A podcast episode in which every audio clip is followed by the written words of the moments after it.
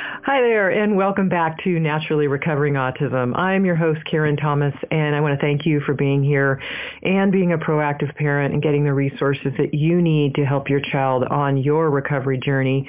And as you know, I was told when my son was diagnosed with autism to drug him and try behavioral therapies and good luck, but that would be all we could do for him. But like you, I searched and I began my own research and I kept researching until I found the answers. And now, almost over a decade later, my son is fully recovered. So I'm here to share with you resources to help you get your child to the optimum results. And I also want to let you know that I do have a free online online workshop, The Four Stages to Naturally Recover from the Symptoms of Autism. And it kind of explains those four stages that I took my son through and now I share with other parents and I have an online program as well. Uh, the free online workshop is the stage one is healing the gut. Stage two is natural heavy metal detoxification. Stage three is clearing the co-infections, which are mold, Lyme, and strep and others. And then stage four is brain support and repair. And you can get all of that information uh, again for free at naturally, naturallyrecoveringautism.com forward slash free workshop. No spaces, just free workshop. And today we have a special guest with us again, and we're going to be talking about mast cell activation. And this is something that I know a lot of parents are really not aware of, but it is really a fascinating subject. And if you have a child with autism, it's something you really need to know about. Uh, we'll, we'll go into expl- explaining what mast cells are and more about them, but basically they help to regulate things like the immune system, and they're really involved in allergies. As you've noticed, your child has a lot of allergies and allergic reactions. And um, they also help protect things like the blood-brain barrier, and uh, which protects our brain from toxins. And then our kids get really, really what we call oversensitive to things like sugars and pesticides and perfumes and environmental toxins. And um, and so that mast cell activation can be why. And if you're working really hard to recover your child from their symptoms of autism, that this could be something getting in the way. So we're going to help you to understand more about it and what you can do to make sure that that is not, as we call it, hijacking your um, your uh, autism protocol. And everything that we'll talk about today, I will link to at a page I've created for you at naturallyrecoveringautism.com forward slash 42. And the number's 42. And uh, if you heard us last week on the show, uh, I had Dr. Martin Pall, and he was talking about, we talked about electromagnetic field pollution, and he is quite famous in the genetics and biochemistry arena. And he, we ended the show, as I mentioned that I was doing this week's show on mast cell activation, he talked about how, uh, how mast cells are greatly affected by electromagnetic field pollution. So um, you can go back and listen to a couple of those past episodes I've, do- I've done on the electromagnetic field as well, um, and some links I'll link to on the page here for this show. But today we have Dr. Beth O'Hara with us, and I'm going to give you a little bit of her background so you can understand uh, who she is as well. She is a functional naturopath specializing in complex chronic health conditions related to mast cell activation, including autism spectrum disorders, mold toxicity, histamine intolerance, and chemical sensitivities. She is the founder and owner of Mast Cell 360, a functional naturopathy practice designed to look at all factors surrounding health conditions, genetic, biochemical, mental, emotional, social, and environmental. She is a doctoral candidate in functional naturopathy through the New Eden School of Natural Health. She holds a master's degree in marriage and family therapy and a bachelor's in psychology uh, physiological psychology. She is certified in functional genome analysis and a research advisor for the Nutrigenetic Research Institute. Institute. She presents at functional medicine conferences and will be speaking next at the 2019 Environmental Toxins Genomic Conference. And uh, she has her website is Cell 360 and I will link to it as well. But um, we're going to go into what mast cells are. So thank you, uh, Dr. O'Hara, for being here with us today. I greatly appreciate your time and your expertise. Thank you so much, Karen. I'm really excited to join you today because this information on mast cells and autism is really fascinating to me as well. And I think this might be a big missing key for many children on the autism spectrum. I agree. I think there that it's sort of it's, it's really unknown by a lot of not only parents but practitioners as well. So why don't we start with just you know at square one? What are mast cells, and then we'll go into what is mast cell activation syndrome. Okay, so the mast cells are really important immune cells in the body, and they're the first line defenders for any kind of infection or allergen. So mast cells protect us from viruses and bacteria and parasites and even um, fungal infections like candida and mold. And the mast cell's job is to surround and isolate that invader, and then it signals to the other immune cells that there's a problem and that signaling mobilizes the rest of the immune system to come in and clean up this infectious agent or this allergen. So I think of the mast cells like the front, frontline guards to a castle, where the castle is the body. And the mast cells are there to make sure nothing gets into the castle that shouldn't be there, but also to kind of monitor and allow things that are okay into the castle. So the mast cells should be able to recognize which things are a problem and which things aren't a problem and then the way they work, the mast cells have these different receptors on the surface of the cells. And different things can dock on those receptors to activate the mast cells. So, for example, chemicals produced by the Lyme bacteria, or when a mosquito uh, stings or bites, you, there's excretions. The mast cells will, those excretions will dock on the mast cells, and those mast cells will go into action. And these mast cells are really intelligent cells. They can selectively release over 200 different chemicals. The most well-known one is histamine. So most people have heard of histamines and antihistamines. But the mast cells can release all of these other inflammatory mediators as well. So different cytokines and prostaglandins and chemokines. They can even release serotonin. And these different types of chemicals are what cause the cascade of immune signaling to protect the body.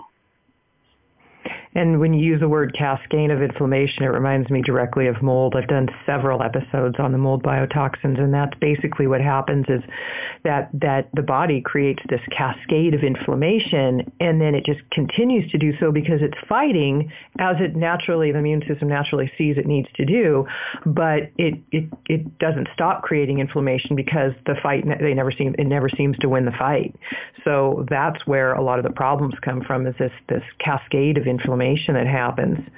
So, so mast cell activ- activation syndrome is basically when are you saying that it's when these these mast cells get turned on and then they they stay on because they're doing this continual fight that they sort of can't win? Exactly, they can get dysregulated. Okay. You know, we have to, this is a great place to, to take a short break right here. Um, and then when we come back, we're going to talk about mast cell activation syndrome and then also its regulation, which I think will be really, really uh, fascinating to hear about. So you're listening to Naturally Recovering Autism. Stay with us. We will be right back. Hi there and welcome back to Naturally Recovering Autism. I'm your host Karen Thomas and today we are talking about mast cell activation and could it be hijacking your autism protocol? And before the break we started talking about how these various chemicals and sensitivities in the environment can trigger these mast cells and they can create things like a cascade of inflammation in the body. And if you've been tuning in for a while, I've done several episodes on things like the mold biotoxin issue and that is uh, that's a, a great example because that is what happens. You get this cascade of inflammation in the body from the immune system seeing something to react to, but it can't win the fight, so it continues. So we have Dr. Beth O'Hara with us today, who is a specialist in mast cell activation. And Dr. O'Hara, so can you go into, we started a little bit before the break on this regulation of it. So what happens when these mast cells get activated this way? Well, Karen, any kind of chronic infection, like as you were describing before, ongoing mold exposure, or, or even once the mold has colonized the body, um, so mold toxicity, Lyme, chronic Lyme, other chronic infections, even things that are not infectious but cause continual activation of the mast cells, like ongoing EMF exposure, chemical exposures, metal toxicity, any of these things can cause dysregulation of the mast cells. And so when the mast cells become dysregulated, if we go back to that metaphor we were discussing before the break of the castle and the mast cells as the guard, in mast cell activation syndrome, the mast cells start attacking things that are not harmful to the body as well as the things that are harmful. So they lose their, if we call it, um, targeting system. And the targeting system is what's becoming dysregulated. So then they start overfiring at the invaders. And this is where you can see larger than normal reactions to things like bug bites. And they also start shooting at things that are not a problem at all. So, and in the metaphor, I call those the butterflies. So the butterflies can be things like foods or low levels of chemicals that wouldn't normally bother other people. Maybe like the fragrance in the um, in the dryer sheets. Now, I don't like fragrance in general, but most people aren't bothered by fragrances. People with mast cell activation are. And then the mast cells uh, get so busy shooting at these butterflies that they can miss firing at the Lyme infection, the mold infections, um, and then some other infectious agents can start to slip in when there's this dysregulation. So in mast cell activation syndrome, the mast cells aren't doing their jobs correctly anymore. And in this um, activation syndrome, the mast cells are becoming overreactive and they start over releasing these inflammatory chemicals in the body. So we can get set up for this with genetic predispositions. And I know Bob Miller's done a great job on this show talking about some of those genetic predispositions. Um, and it can also be acquired with the different things we talked about. Even hormone imbalances can affect mast cell activation.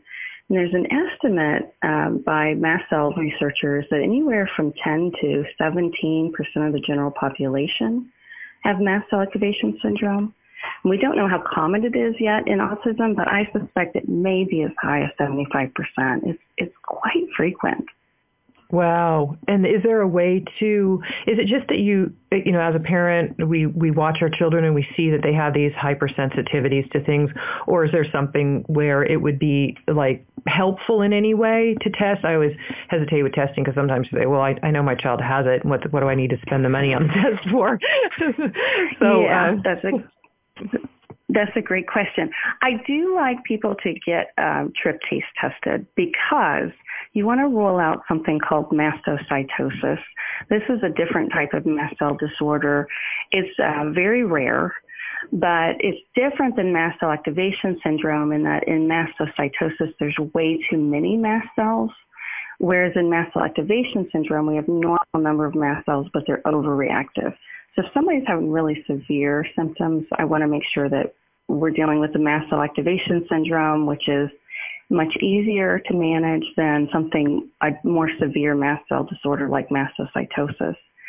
Beyond that, you can get um, urine 24 hour N-methylhistamine testing.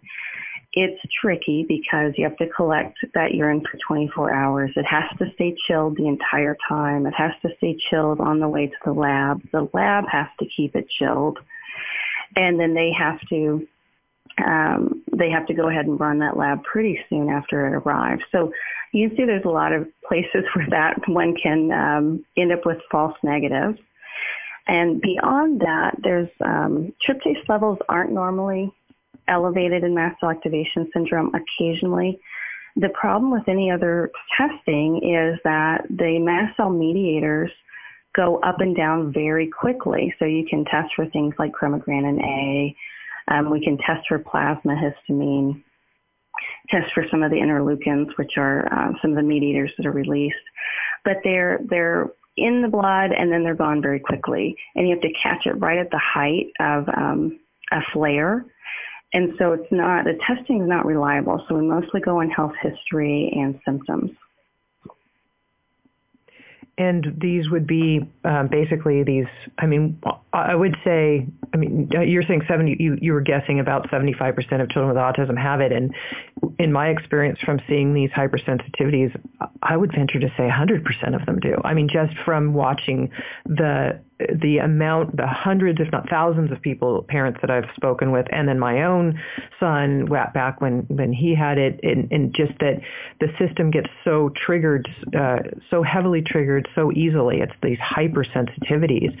So what are things that, um, that that you would say might be related to autism with uh, mast cell activation, and then um, and then how somebody might know is it's based on these kinds of symptoms. Like, okay, so they have histamine sensitivities, which um, you know, you, you can learn about, but uh, uh, hypersensitivities to, um, you know, perfumes, environmental toxins, because our kids are basically, I call them canaries out here in this you know this earth.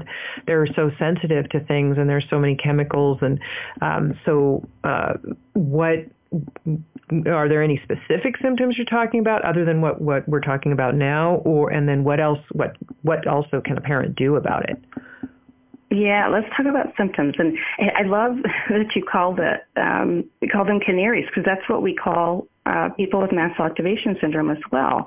They're the they're the people who are reacting first and having the largest reactions to these toxins in the world that are affecting all of us.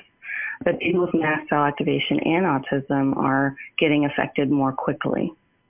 Okay. You know what? Let's take a short break right here. And when we come back, we'll get into some of these symptoms and reactions uh, that parents can really look for that, that might be helpful to determine um, without the testing, since some of the testing is unreliable, if a child might be uh, have these uh, mast cell activation syndrome going on. And then we'll get into, of course, at some point, what we can do about it as well. So you're listening to Naturally Recovering Autism. I'm your host, Karen Thomas. Please stay with us. We will be right back.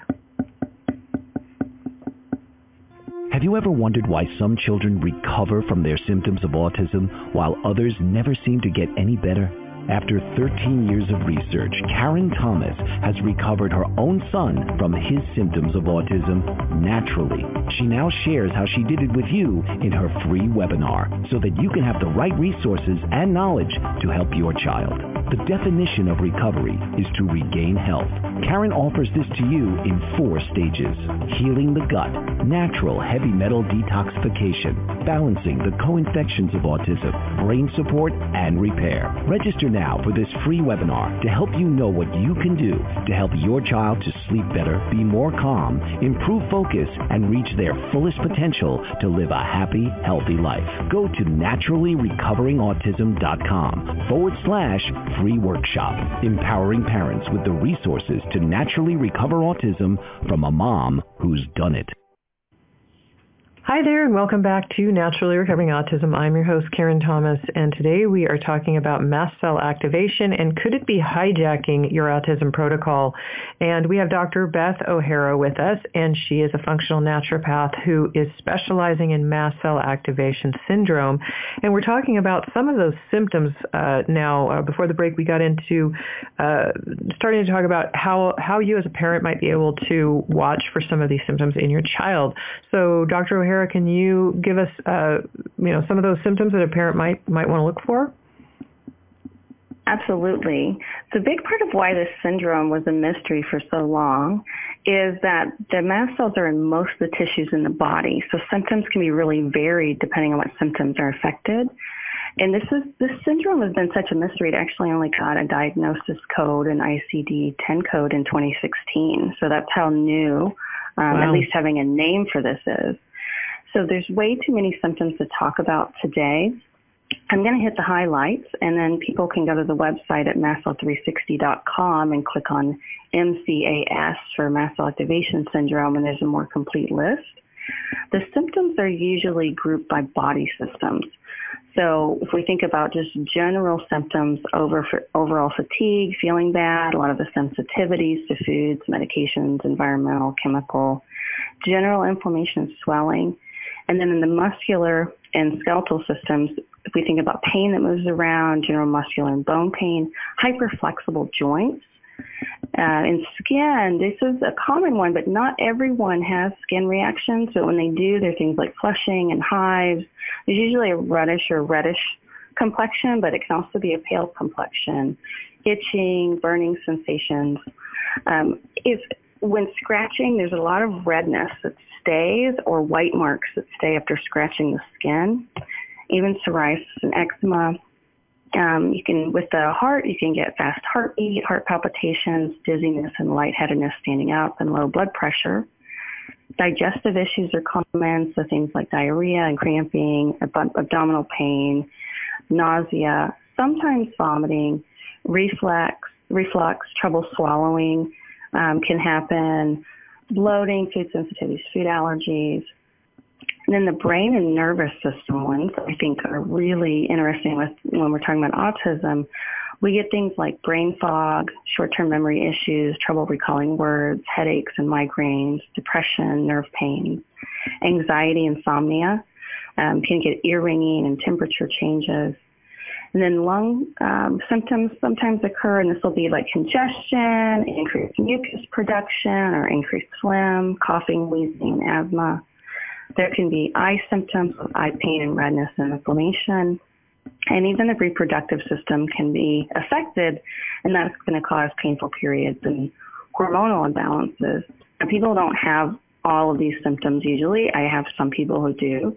But usually we're looking for two systems that are involved, at least two systems. Now sometimes people aren't aware, especially if their child isn't verbal, that there's more than one system involved. But usually there's something like digestive and skin. With autism, we can always go with there's a neurological component.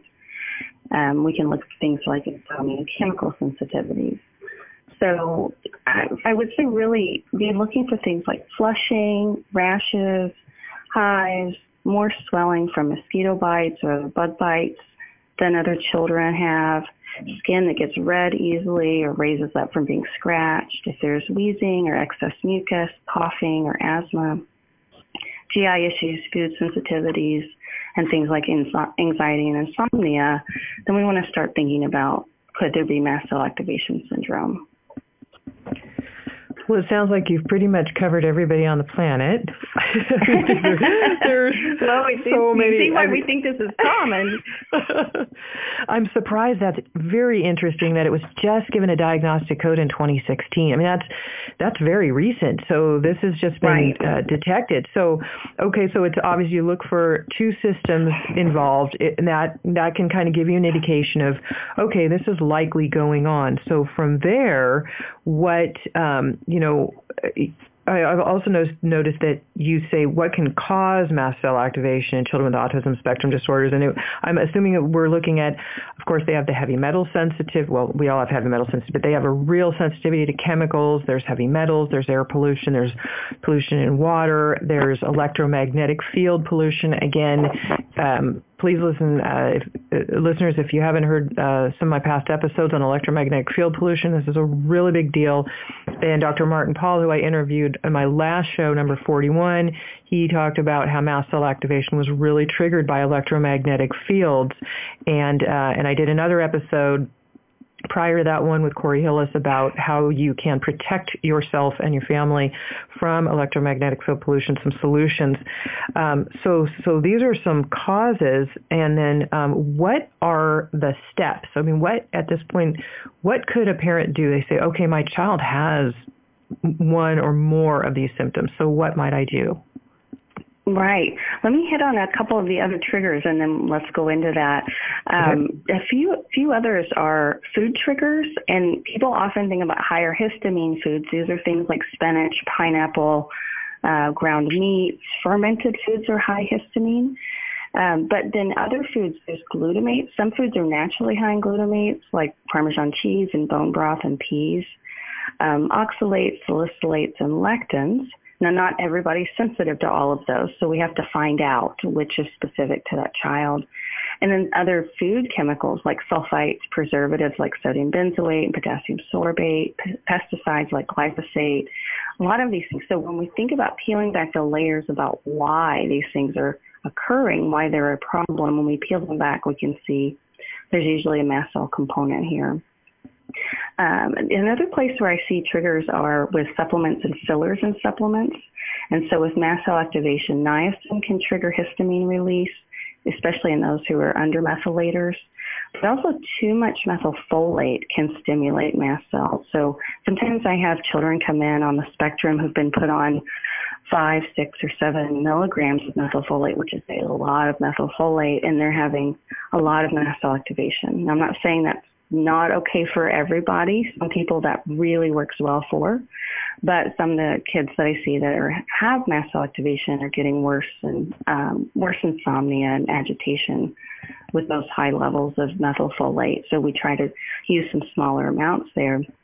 There are a lot of genetic factors that can be involved uh, in mast cell activation syndrome. Anything genetically that's contributing to increased inflammation is going to affect the mast cells, and then anything that affects histamine breakdown, it affects the enzymes that break down histamine. then there's different nutrient deficiencies. Um, particularly children in autism have often have trouble with sulfur metabolism, and sulfur compounds are needed by the mast cells to stabilize themselves through a chemical called heparin sulfate. But then we also need things like copper and B6 to make enzymes that break down um, histamine. And then another one that not a lot of people are talking about is low oxygen because of airway obstructions. And so I do a screen um, with all the um, kids that I work with and adults, and um, for just a very basic screen for airway obstruction, and then refer to an airway specialist if there might be a problem. But here we're looking for things like a forward head posture, if there's snoring, there's a narrow dental arch, if there's scalloping on the edge of the tongue where the tongue is crowding into the teeth, then we want to think about if there could be um, an airway obstruction. This has a huge impact on brain inflammation and mast cells. And then stress is another big one. And I was really happy that you were talking about emotional stress because we already live in a stressful world. And then being on the autism spectrum is so much more stressful if people are um, sensitive to things like the television being on or the radio being on, these kind of sensory disorders, that kind of stress can increase mast activation as well. Well, that's interesting too, because there's so many kids on the autism spectrum that have sensory uh, uh, disorders as well. And I did a, a, past episode on myofunctional disorders, and that is all about the airway path, pathway, passageways. So I will link to that also in the show notes at naturallyrecoveringautism.com forward slash 42 for this show. We're going to take a short break right here, and when we come back, we will uh, continue. Hi there, and welcome back to Naturally Recovering Autism. I'm your host, Karen Thomas, and thank you for being here and getting the information and the resources that you need to help your child on their recovery process. Today, we are talking about mast cell activation, and this is something that is newer, uh, more newer and known in, in just the diagnostic arena in general, but especially for autism. And we have Dr. Beth O'Hara here today with us, and she is a functional naturopath and specializes in mast cell activation activation syndrome, where these mast cells can get overactivated. And uh, Dr. O'Hara, so you have some research on mast cell activation, specifically uh, how it relates to autism. Is that correct? Yes, there's actually quite a lot of research on mast cells and autism. The Dr. Theoharides is uh, one of the world's leading researchers on mast cells. And he's done a lot of pioneering work in the area of how mast cells are involved in autism. And since he started his research, there are now hundreds of research articles just since January 1st, 2018 that mention autism and mast cells, and there's thousands just since January of 2010. So we don't have all the time to cover, we don't have time to cover all the ways that mast cells are involved in autism because that would take us days. But I'll hit on some of the highlights from the research. And one of the things to know is that there are large concentrations of mast cells in the brain. And since it's the job of mast cells to create inflammation to protect the body, then once those mast cells are activated, they're going to release inflammatory molecules when uh, when needed. And if everything's going well, it'll be just enough inflammation. So we often think about inflammation as being a bad thing, but it's not. Inflammation should be occurring in a regulated way, in a way that's supporting the body, and then it should be coming back down to a normal level. What happens though is when there's too much inflammation from these mast cells becoming overreactive, those inflammatory compounds released by the mast cells can cause leaky blood-brain barrier. So levels of mast cell mediators um, that are inflammatory have been shown in research to be higher in cerebral spinal fluid in those with autism spectrum disorders. And autism spectrum disorders are associated with immune dysfunction, which often, um, almost always involves the mast cells. Not always, but usually. And mitochondrial dysfunction is very common. And the oxidative stress and inflammation that arises from mitochondrial dysfunction also increases mast cell activation. And then if we think about anxiety being very common in those with autism spectrum disorders, the increase in stress alone from anxiety increases mast cell activation itself and can create more blood-brain barrier disruption, but also just the biochemical anxiety. Uh, there can be a mast cell component to uh, the biochemical component of that, so you get a feedback loop there. And then there's also a large number of mast cells anywhere where the body meets the outside world. So the skin, the entire GI tract, the eyes, um, and the mucosal lining of the eyes. And many children with autism have gut issues that are strongly correlated with mast cell activation.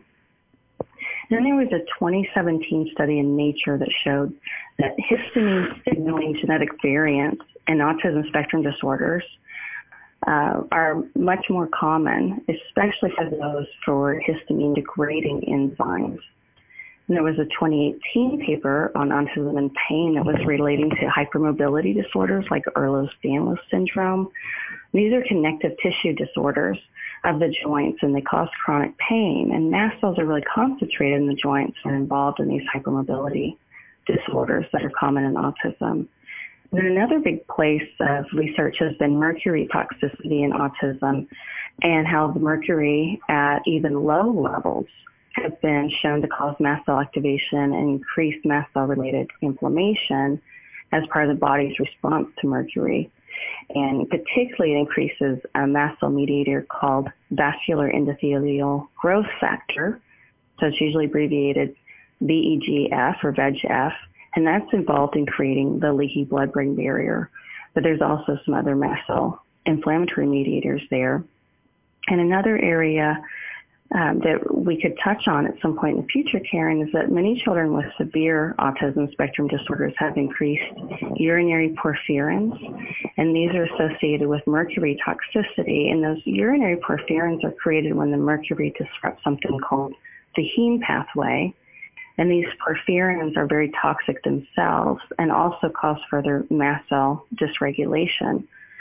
So again, another place of these downward spirals where something triggers mast cell dis- dysregulation, the mast cells are over-releasing inflammation, that over-inflammation further dysregulates the mast cells, and then something we get is called a mast cell cascade, and this is where the mast cells are degranulating, there's release of inflammation, the inflammation, inflammatory molecules trigger the surrounding mast cells. If those mast cells are also dysregulated, they'll keep releasing more inflammatory molecules and keep going and keep going and keep going. And it spreads almost like a forest fire where you start with a little spark, there's some inflammation, and then things keep spreading and suddenly the whole body is on fire. Wow. Um, and and when you say increased urinary porphyrins, what would because there are a lot of, uh, issues with uh, urination, of course. What what would a symptom of that be that would be just kind of basic that a parent could see from that? Is there something that, that comes to top of mind with that one? Often with the heme pathway dysregulations, we get things like anxiety. Um, sometimes listen, often abdominal, generalized abdominal pain, but there's no trigger. So if you press on the abdomen, it doesn't worsen the pain. Can't find anything abdominally, um, but there's just this general pain. Um, you can get nausea, get vomiting. And then there's a whole host of symptoms. If there's mast cell involvement, then we loop back into that mast cell activation issue. And you can do urinary testing for those. Okay. Um, all right, we need to take a short break right here, uh, but when we come back, we'll talk maybe a little bit about some of the diets and supplements and things that can actually help some of the uh, autism spectrum symptoms um, worsen, possibly if there's mast cell activation and uh, other things that can maybe be helpful. So stay with us. We will be right back. Have you ever wondered why some children recover from their symptoms of autism while others never seem to get any better? After 13 years of research, Karen Thomas has recovered her own son from his symptoms of autism naturally. She now shares how she did it with you in her free webinar so that you can have the right resources and knowledge to help your child. The definition of recovery is to regain health Karen offers this to you in four stages.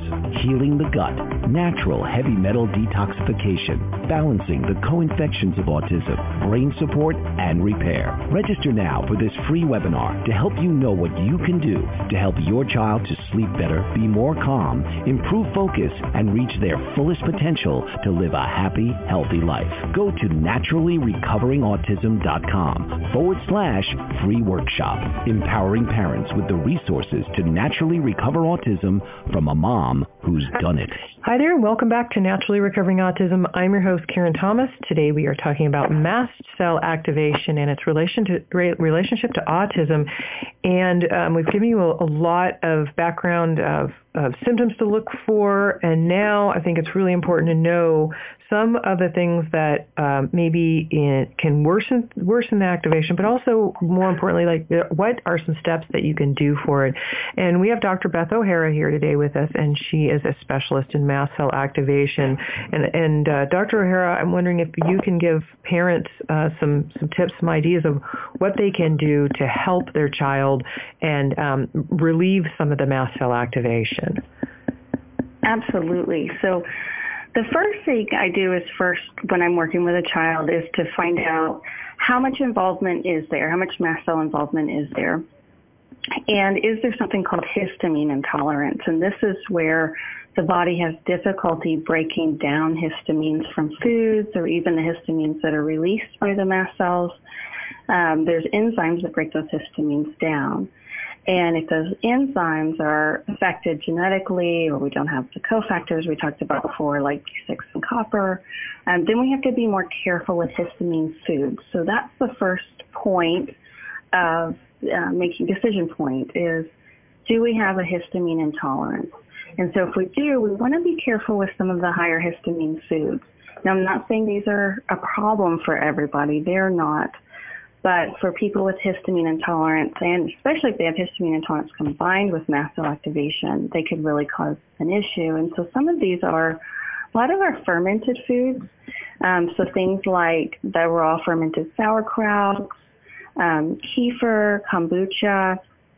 Um, these are so wonderful for healing the gut, except when there's mast cell involvement um, and with this histamine intolerance. Now, some people with mast cell activation are okay with those, so we have to find out. Um, and some of the other foods that are higher in histamine are things like spinach and avocados and mushrooms and pineapples and strawberries. So I like to check for that first and see do we think we have histamine intolerance? If we do, let's try a lower histamine diet and see if things start to clear up.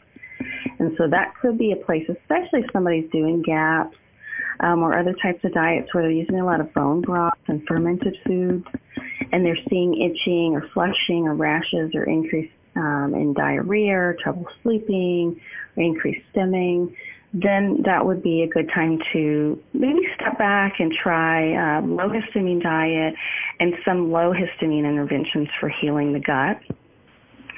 And then um, the next point I do is I take a look at the supplement list and see is there anything in the supplement list that could be affecting mast cell activation, could be triggering it more. And if so, then we have to weigh how important is this to this child? Is it helping overall or is it causing more mast cell activation? And so some of these that I look at are um, sometimes in antimicrobial protocols, they use clove and spices like clove, um, also these aren't in antimicrobial protocols, but nutmeg or allspice, those can increase, um, cause histamine increase or some mast cell degranulation. So I check for those. I check for niacin. That causes um, histamine release. So if there's flushing and itching with taking niacin, we might need to taper that back or try. There's other forms of B3, which is what niacin is, that are a little better tolerated, much better tolerated actually. And then we look at also um, ways to calm down the mast cells. And so depending on how flared up the child is, then we start looking at things that can help calm it down. And so a lot of children can do okay with some herbs like Chinese skullcap is a really good mast cell stabilizer. Um, holy basil is a really good one. I've been using supplement called PEA, which works on calming brain inflammation, and I really love magnesium threonate. It's the only form of magnesium that crosses the blood-brain barrier.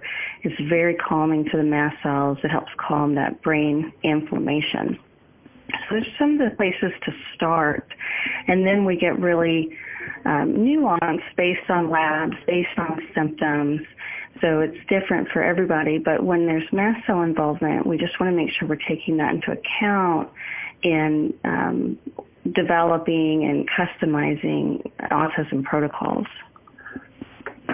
Okay, well, this is really helpful. Um, uh, yeah, I even one of the bonuses I do in my in my online program are the is the histamine diet because I, I know that it's not just a one size fits all for everyone, and of course you want to get rid of the the the the processed carbohydrates and the sugars and and of course gluten and casein and various things like that but and glutamates and food colorings. But the histamine thing is something that most people don't know about. And and if you know how to um, how to watch your child or what to feed them and and have more information on that and and how to learn if a food is okay for your child or not um, it can be really really helpful and I know um, holy basil is also a great adrenal adaptogen, and most of our kids have adrenal issues, so um, that can be really helpful as well. Um, and skullcap is being used in um, in some uh, some ways for uh, some of the um, you know the viral components, so it can has multi um, benefits as there there as well.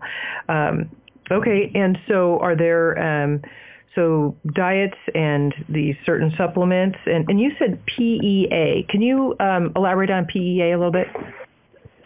Sure. So PEA is something that our brains produce naturally, um, but some people don't produce enough of it. And it's a long name, so I'm going to try to say it for you here. It's palmitoyl um, ethanolamide. So this is a it's a type of lipid, which is a type of fat that's distributed throughout the body, and then it can be made um, made in the body as needed, and it has anti-inflammatory and neuroprotective effects. The reason I like it is because it is um, naturally synthesized by the body, so it is usually really well tolerated. I haven't had anyone have um, reactions to it, and I have very, very sensitive uh, clients in my practice. But this um, PEA has been shown in research to reduce uh, inflammatory cytokines and chemokines that are uh, produced by mast cells. So the theory is that it should be helping to calm these mast cells down, and I'm having people have really good responses to it. And sometimes we combine that um, with some luteolin, which also has excellent mast cell stabilizing properties and is a good antioxidant, anti-inflammatory. And so luteolin, I do um, usually introduce that individually and make sure that that's okay first, and then we can kind of do a combination PEA and luteolin to calm down the mast, the, the brain inflammation, the mast cell brain inflammation. And you would try the luteolin before you would try the PEA? I know I I agree. I never give two things at the same time. Start with one and watch what what symptoms might may or may not arise, and then after a few days or so, if everything's going well, then you can add in something else. But um, the luteolin, you you would ha- you would uh, first take that one and then the PEA. Um, for for children on the spectrum, I would probably try the PEA 1st mm-hmm. because it's so well tolerated, and then I would probably go to the luteolin. Now, mm-hmm. with the PA, you do have to dose it up, so you want to base it on the, the weight of the child. So um, the dosage is, of course, based on a 150 pound adult, but if you go, um, so I'll give you the adult dosage, and then that would have to be modified for whatever the child's weight is. But it's typically you start with three capsules twice a day for a 150 pound adult for 30 days of PEA, and then you see if you can step down to two capsules twice a day and maintain the benefits, and then see if you can, after 30 days, step to one capsule twice a day. So for, say, a 50 pound child, you would start with one capsule twice a day, and then you might be able to step down to um, a half a capsule or um, and then to maybe a fourth a capsule Right. Or you so can just stay with the one capsule twice a day. Mhm. and also depending on their, like I said, their age and their size, um, I, I, uh, I utilize muscle testing to sometimes know what the right starting dosage is, and then modify from there as well. Um, so, you know, we're going to take a last short break and then uh, we'll be back. So uh, you're listening to Naturally Recovering Autism. Stay with us. We will be right back. And just so you know, I have created show notes for you at naturallyrecoveringautism.com forward slash 42, 42. And I will be adding to those as well. Uh, hi there and welcome back to Naturally Recovering Autism. I'm your host, Karen Thomas, and today we're talking about mast cell activation and could it be hijacking your autism protocol? We have Dr. Beth O'Hara with us today. She's a functional naturopath who specializes in mast cell activation. And again, I have created show notes for you for today's show that I will also be adding to at naturallyrecoveringautism.com forward slash 42, uh, just the numbers 42. And we just have a little bit of time left here today, but uh, we wanted to share with you a little bit something that's very, very important. And, and Dr. O'Hara, why don't you talk about how mast cells uh, can be activated uh, if people try to push through a protocol too quickly and create what we know as die-off or Herxheimer reaction. Right. This is something that really concerns me. I see um, children on the spectrum and even um, adults with mast cell issues that aren't on the spectrum, but anybody that's working detoxification or pathogen killing protocols, when they start going um, a little too fast for the body, you can get these Herx reactions, which are where the toxins that are building from the pathogen die-off or the detoxification is running too fast, you can get increased brain fog and diarrhea and flushing and just generally feeling really bad. And a lot of people try to push through this and they think, well, that's just natural part of the die-off process. I need to just push through. But it's actually an indication that that protocol is too fast for this body and the toxins are overwhelming the body's system. And that can really set people back because those toxins can overstimulate the mast cells. And when we get these Herx reactions that people keep trying to push through, that can set up these mast cell cascades we were talking about earlier. So I warn people, unless there's a really, really good reason, like a serious acute infection, never to push through. And this is because mast cells can have up to a one-year life cycle. So if you push through and set up mast cell activation syndrome or worsen mast cell activation syndrome, I've seen it take six months to a year sometimes for those dysregulated mast cells to turn over. And we have to really remember with um, anybody with mast cell activation syndrome, anybody on the autism spectrum, we're dealing with very sensitive systems, and these require sensitive approaches. That's interesting. So mast cells have a one-year life cycle? Yes, they can live up to a year. So think about once they're dysregulated, um, they can stay dysregulated for a while, and it can take a lot to calm them back down. And the calming factors are some of the supplements that you mentioned, like the um, the specific type of magnesium that you mentioned, and the PEA, and then the right diet, and just basically just getting the system back into balance. Is that right? And and addressing all of those underlying root triggers. And I knew mm-hmm. we wouldn't have time to cover all of those um, possible root causes today. So I did make a free report on these root causes for your listeners. And so um, people can find those, Karen, at mastcell360.com slash free report. And I have a lot about uh, mast cells and histamine there on that website.